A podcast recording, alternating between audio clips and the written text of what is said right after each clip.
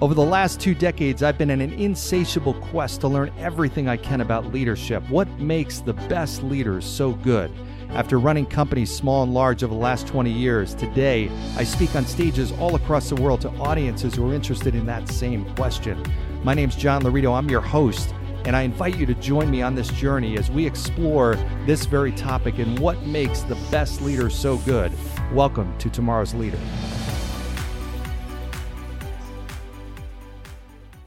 All right, welcome to today's episode of Tomorrow's Leader, where we dive deep on all things leader related, related to leading yourself and leading others. I'm John Laurito, your host. And I wanted to share a story today. That's weird, right? Share a story. I never share stories, but um, yeah, today's daily story. So I was I was chatting with somebody earlier, and I was recounting this story, and we were talking about turning around organizations and one of the times in my career, which was a kind of classic turnaround job, is I had taken over an office that was ranked out of 110 offices number 100. So I went there specifically with the mission of turning around this office that really had not had any success for the most part and not had had not been used to success. And what's interesting is success and winning basically become a habit and you become very used to that and things that you are doing you have that certain mentality and you just it becomes your norm. Well the same thing is true on the opposite side. If you're not used to winning and you're used to losing or not having success it becomes almost expected. So i walked into this organization and that was clearly the mentality and the attitude that people had. They just had not experienced any success and ultimately uh, were used to and very complacent and used to uh, not winning. So I remember I did my first day speech. I had it all planned and basically talked about the vision of the organization and where we're going and how we're going to get this place to number one and basically this clear picture of where I wanted to go, what it felt like, what the culture was like, what the people were like, how we found and brought in people, and how we developed them and trained them, and how, what our, our rhythm was like in the organization, and the pace, and the trust level, and communication, and and everything. And obviously, going from 100 to number one, you have a whole different type of organization. And I got done. I felt great about this presentation. I felt like I really, I was certainly passionate and and uh, and and speaking with conviction, and I thought inspirational. I think you know for the most part it was. But a couple days went by, and I remember talking to one of the managers, and I said, "Hey, where's that uh, guy that was sitting in the front row, like?" You know, blonde hair and, you know, uh, beige shirt. And uh, they said, I don't, I don't really know. I'm like, what do you mean you don't know? They're like, well, we haven't seen him since that day after your presentation. He left. I said, literally, he just left and never, and hasn't come back at all. And they said, yeah. And, and literally, sure enough, that was the last moment we ever saw this guy. He left and never came back after my speech. So I thought for a minute, I'm like, wow, I almost took it hard. I'm thinking, geez, what did I say that was that offensive?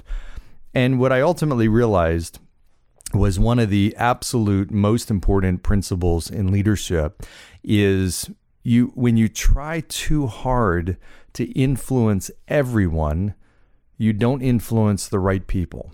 And what I realized at that point is that was exactly what should have happened. Now, maybe the way he went about it should have been a little bit different. Maybe he should have, you know, formally resigned or something, but versus just vanish. I didn't think I was that scary or anything like that, but that was the way he chose to do it. But in reality, that was the best outcome because clearly he did not buy into that vision or possibly think he had it in him to do what was expected or run as fast as I was asking everybody to run at that point. He just didn't want to be part of that journey. And maybe even the destination appealed to him, but he just was not willing to do what I was asking everybody to do. So he self selected out.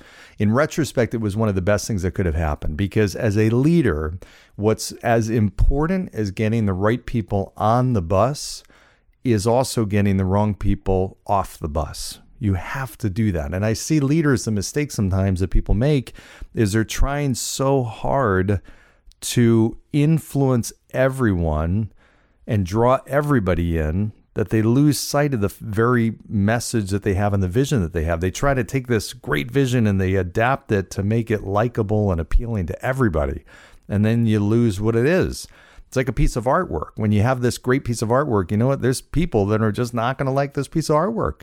That's okay. If you tried to de- develop and create this piece of artwork that everybody loved, I don't think that could exist because everybody's got a different taste and opinion.